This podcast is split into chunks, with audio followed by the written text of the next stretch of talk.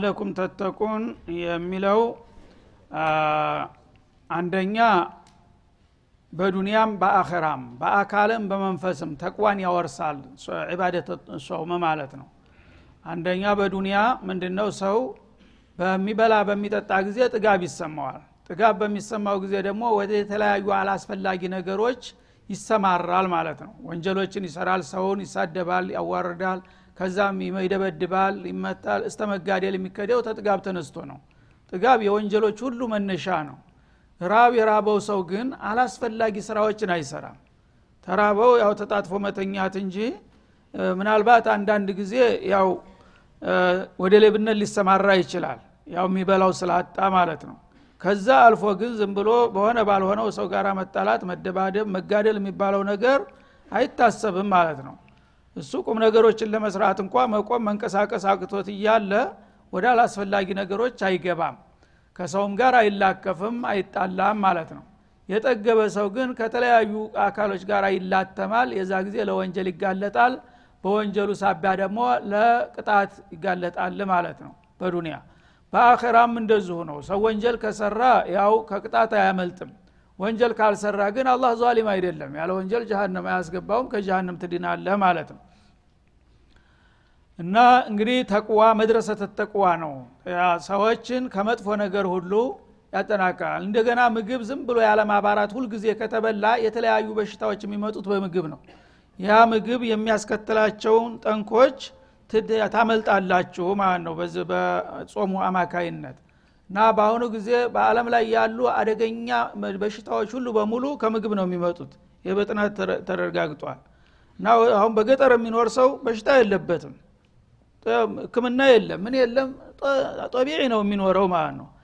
ከተማ ያለ ሰው ግን የተለያዩ ጣፋጮችን ይበላል። እነዛ ጣፋጭ ምግቦች ለጊዜው እንግዲህ ስለሚጣፍጡት ዝም ብሎ ያለ አግባብ ይጋፈፋል። ተትንሽ ጊዜ በኋላ ሱከሩም አለብህ ኩላሊቱም ተነክቷል መራራውም ሁሉም መከራውን ሁሉ ያመጣልሃል ማለት ነው። ይሄ ሁሉ ምንድን ነው ያለ አግባብ ከመመገብ የመጣ ነው ማለት ነው። ይህንን መመገቡን በቀነነ ቁጥር በተወሰነ ደረጃ ባደረገው ቁጥር ከብዙ አደገኛ በሽታዎች የመዳን እድልም ሊገኝ ይችላል። ስለዚህ ሱሙ ተሲሑ የሚል ሀዲስ አለ ጤንነታችሁ እንዲጠበቅ ከፈለጋችሁ ጦም አብዙ ይላል ማለት ነው። እና ለዚህ ጥቅም ሲባል ለፋይዳ ነው ማለት ነው። ይህንን የሚያለው አሁን ለተሽጂዕ ነው ለማበረታታት። አንደኛ የእናንተ በፊት የነበሩ ህዝቦች ይጦሙ ነበረና እናንተም እንደነሱ እንድትጦሙ ነው ሲል በሀገር የመጣዳ ቀላል ነው እንደሚባለው በሌሎቹ ያለ ከሆነ እኛ አስተማን እናንሳለን ብለው እንዲበረታቱ ነው። በሁለተኛ ደረጃ ደግሞ ጉዳቱን ነው እንጂ ሰው የሚያውቁት ጦምን ጥቅሙን አያውቁም። እንግዲህ ጦም ጦመ ማለት አንድ ሰው ተራበ ተጠማ ማለት ነው። ይህን ስለሚታዘቡ ጥቅምም እንዳለው ነገራቸው። ለአለኩም ተተቁን።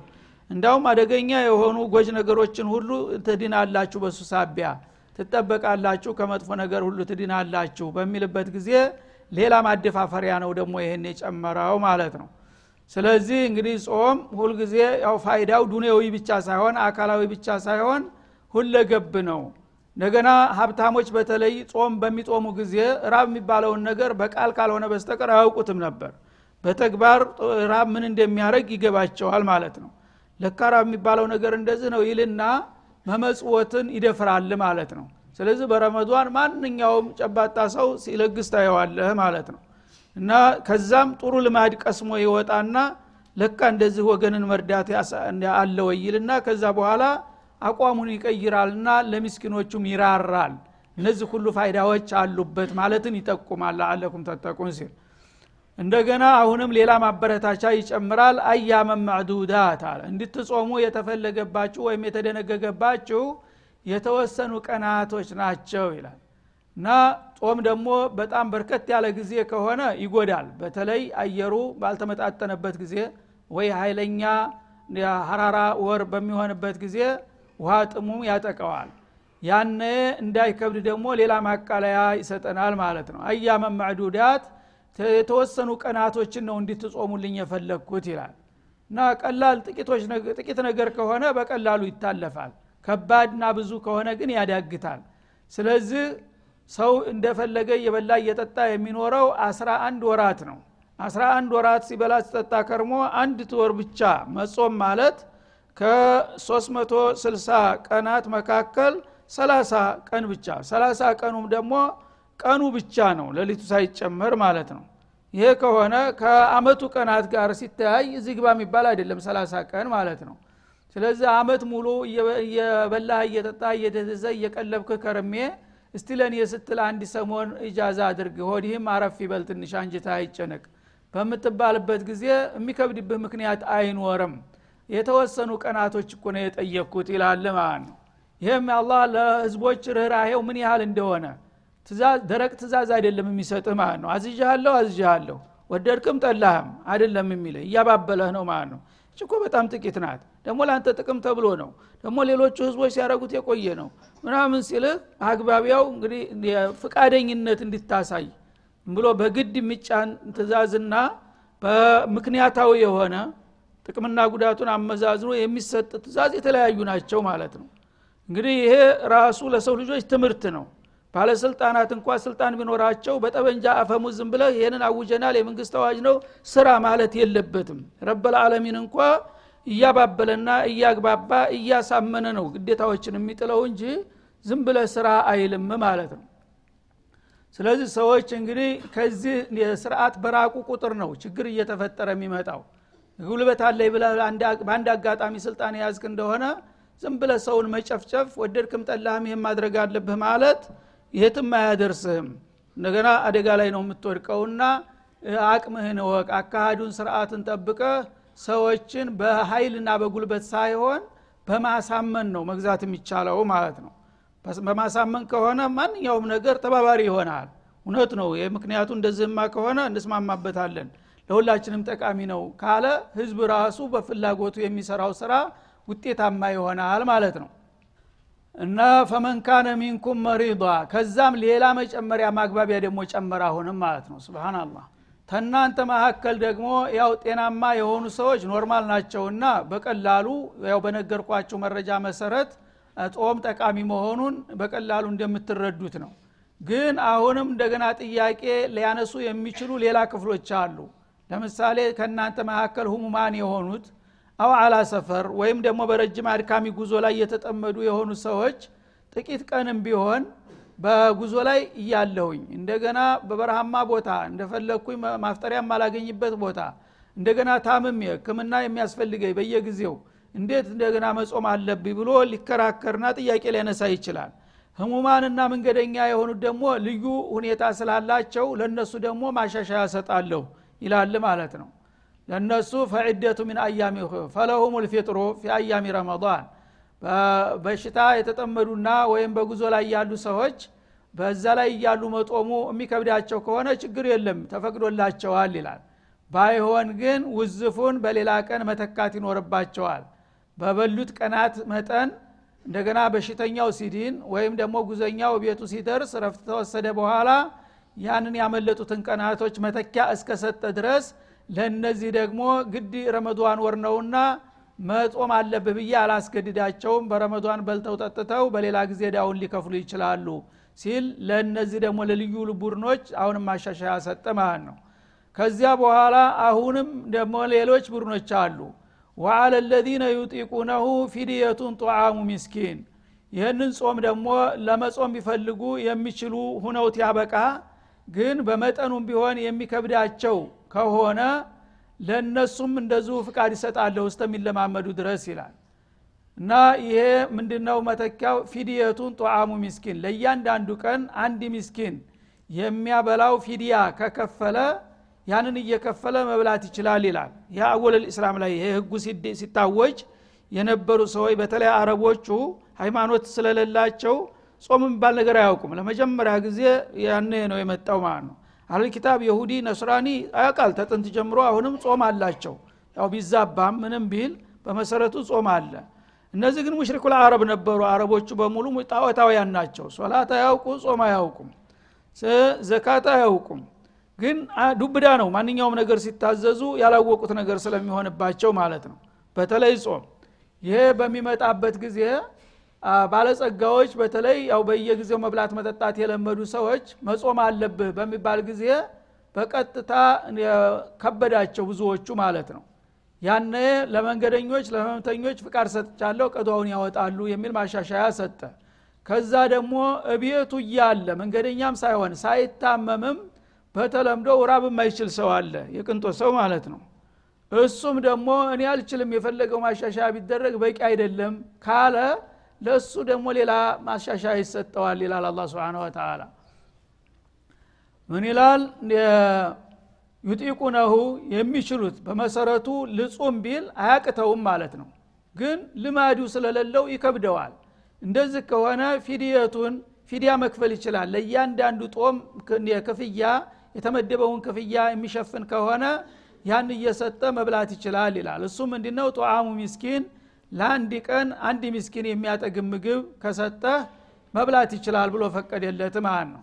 እች ግን ለተወሰነች ጊዜ ነው። ትንሽ ቆይታ ትሰረዛለች ፈመን ተጠዋ ኸይራ ግን ለአንድ ቀን አንድ ሚስኪን ማብላት ይተካልሃል ስል ከዛ በላይ አትሄድ ማለት አይደለም። ቢያንስ ለማለት ነው። ቢያንስ ለአንድ ቀን አንድ ሚስኪን ካበላህ ይበቃል። ባለጸጋ ሁነህ እረ መጾሙ ከቀረልኝ ሁለት ሶስት ማበላለሁኝ ታልክ ደግሞ ያን ብታደርገው በጣም ደስ ይላል እሱን ጨምርበት ችግር የለም ነው የሚለው።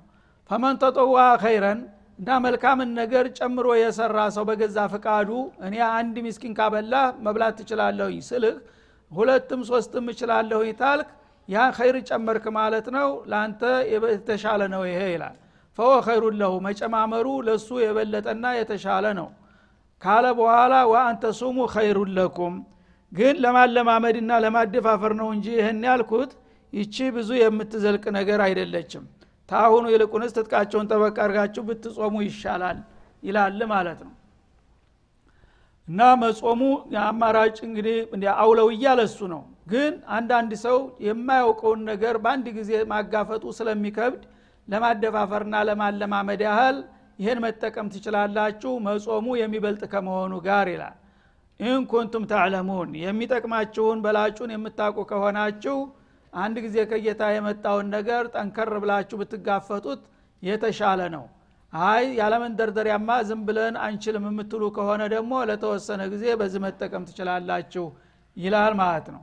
ይህ አንደኛ ነው። በሌላ በኩል وعلى الذين يطيقونه የሚለው ደግሞ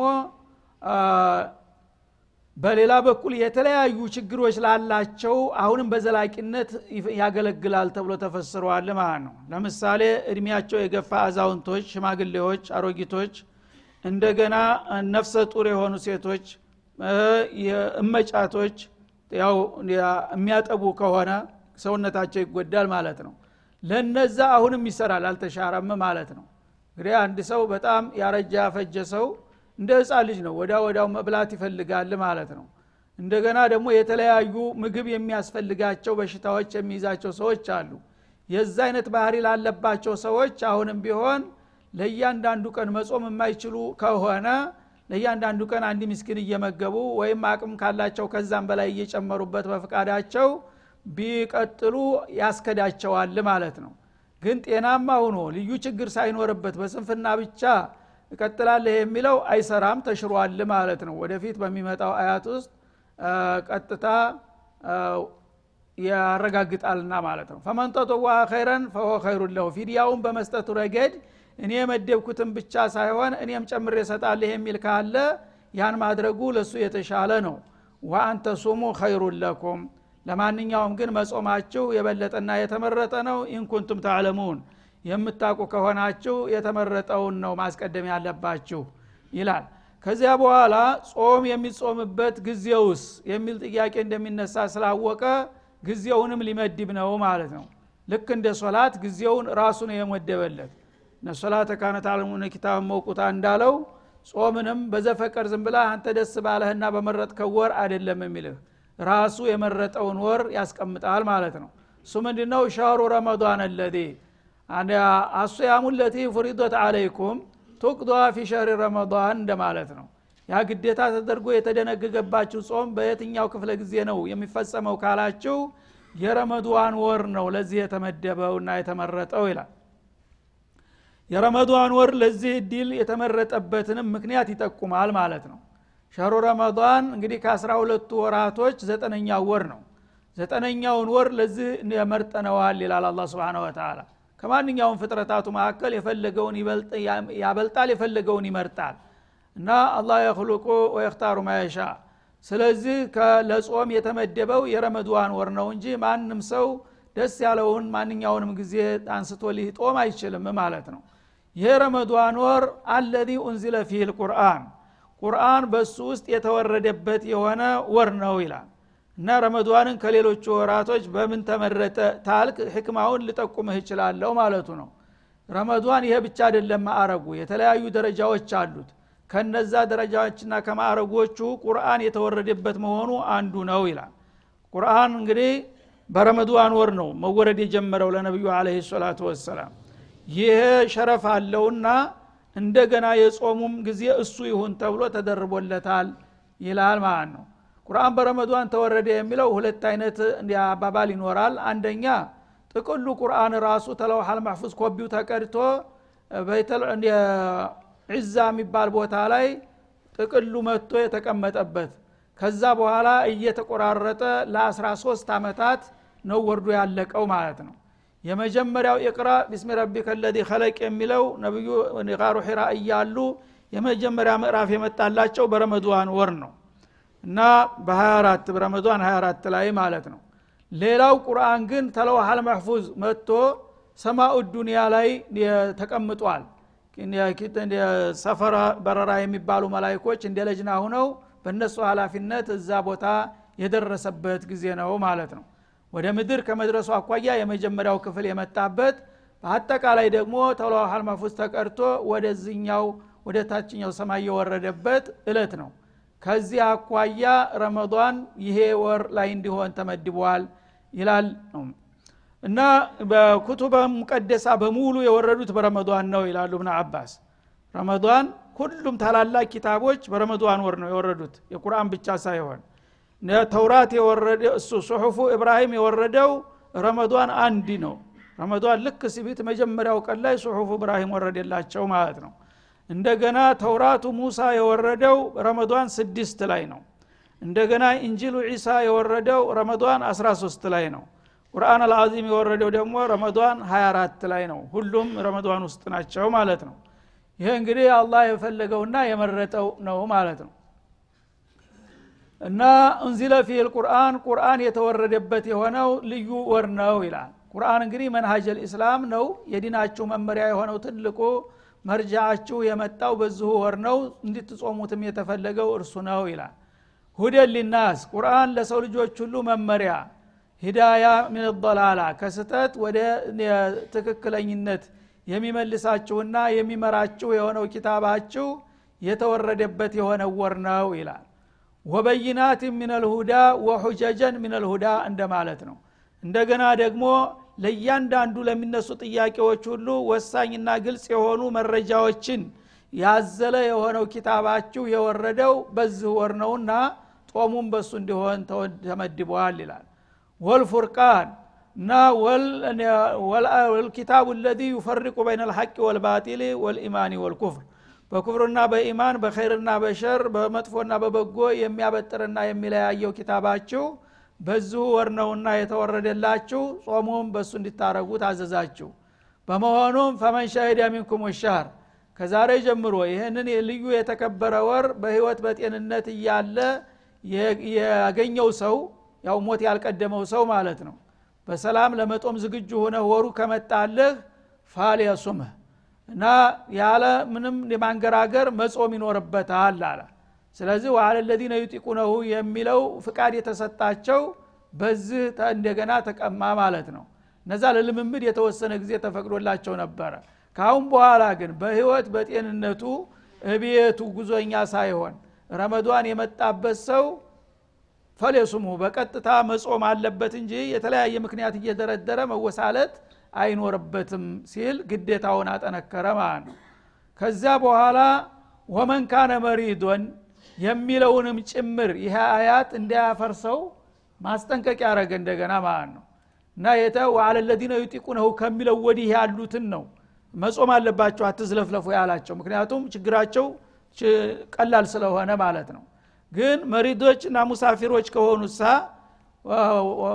ሸሂደ ፈሌሱሙ ካለ ሙሳፊርም ቢሆን በሽተኛም ቢሆን በግዱ መጾም አለበት እንዳይመስላችሁ አሁንም ሙሳፊሮችንና መሪዶችን አይመለከታቸውም ይላል። ወመን ካነ መሪዶን በዚህ በረመዷን ወር በሽተኛ ሆኖ ከተገኘ ግን አው ሰፈር ወይም ደግሞ በአድካሚ ረጅም ጉዞ ላይ ተጠምዶ የተገኘ ከሆነ ቀደም ሲል እንዲያልኩት ፈዒደቱ ሚን አያሚን ኡኸር አሁንም በረመዷን በልቶ በሌላ ጊዜ ጤንነቱ ሲሟላና ጉዞው ሲቋረጥ ጉዝፉን መክፈል ይኖርበታል እንጂ እሱን አሁን አላስገድደውም ይላል ማለት ነው ዩሪዱ ላሁ ቢኩም ልዩስር አላህ ስብሓናሁ ወተላ በእናንተ ማንኛውንም ነገር ከአቅማችሁ ጋር በተጣጣመ መልኩ ሊያቀልል ነው የሚፈልገው እንጂ ብትወድ በውድ ብጥላ በግድ።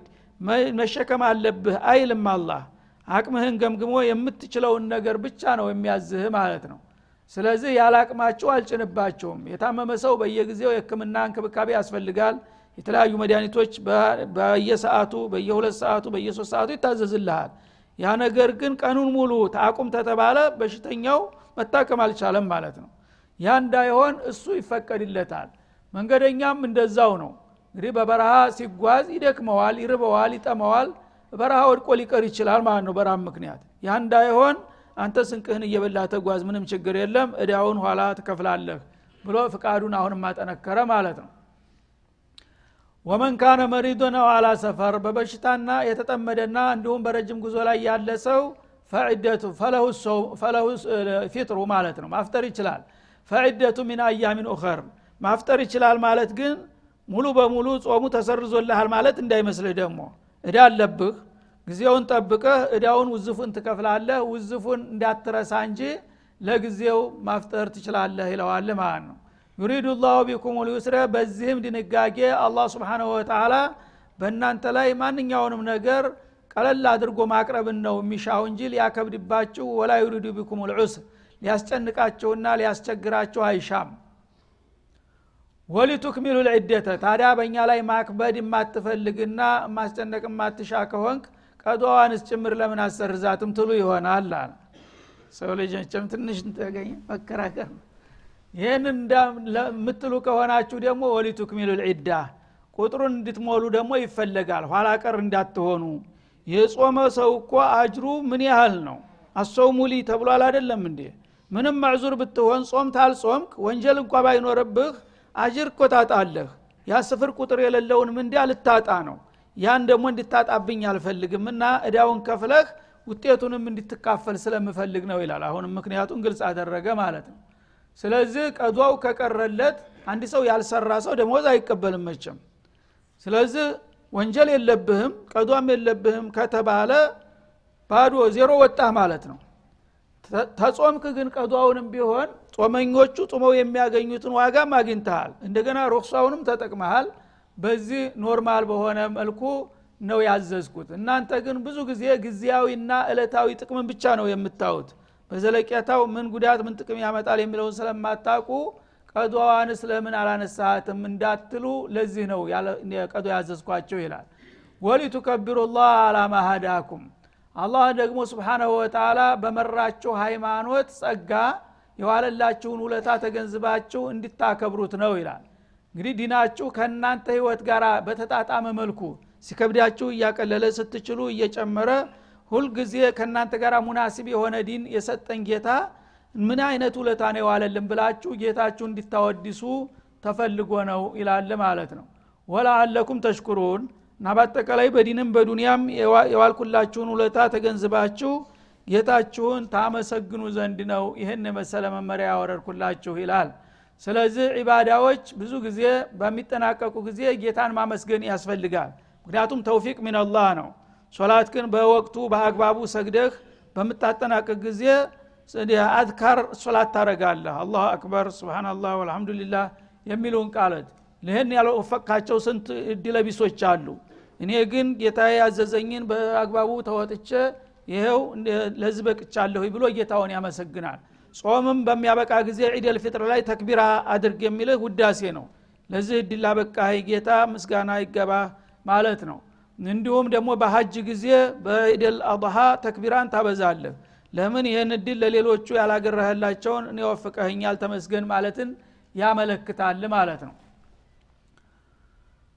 እና እንግዲህ አላህ ስብሓናሁ ወተላ የተለያዩ ኡማሀት ልዒባዳ የዒባዳ አንኳር ጉዳዮች የሚባሉትን ነገሮች ያው በዚህ ሱራ ላይ አብዛኛዎቹን ያጠቃልላቸዋል። መግቢያው ላይ ስለ ሶላት ስለ ነፈቃ ያው ስለ ዘካትም አንስቶ ነበር። አሁን ደግሞ ሰውምን አስከተለ ከዚህ ትንሽ ቆይቶ ደግሞ ስለ ሀጅ ያነሳል ማለት ነው እና እነዚህን እንግዲህ ግዴታዎች በአግባቡ ደረጃ በደረጃ በሚችለው አቅሙ የተወጣ ሰው ሙስሊም መሆኑ ይረጋገጥለታል ሙስሊም ከሆነ ደግሞ ከጌታው የሚያገኘውን ወረታ ያገኛል ማለት ነው ይህ ሳያደርግ ግን ሙስሊም ነኝ ብሎ በስም ብቻ መጓዝ የትም አያደርስም ነው هذا وصلى الله وسلم على النبي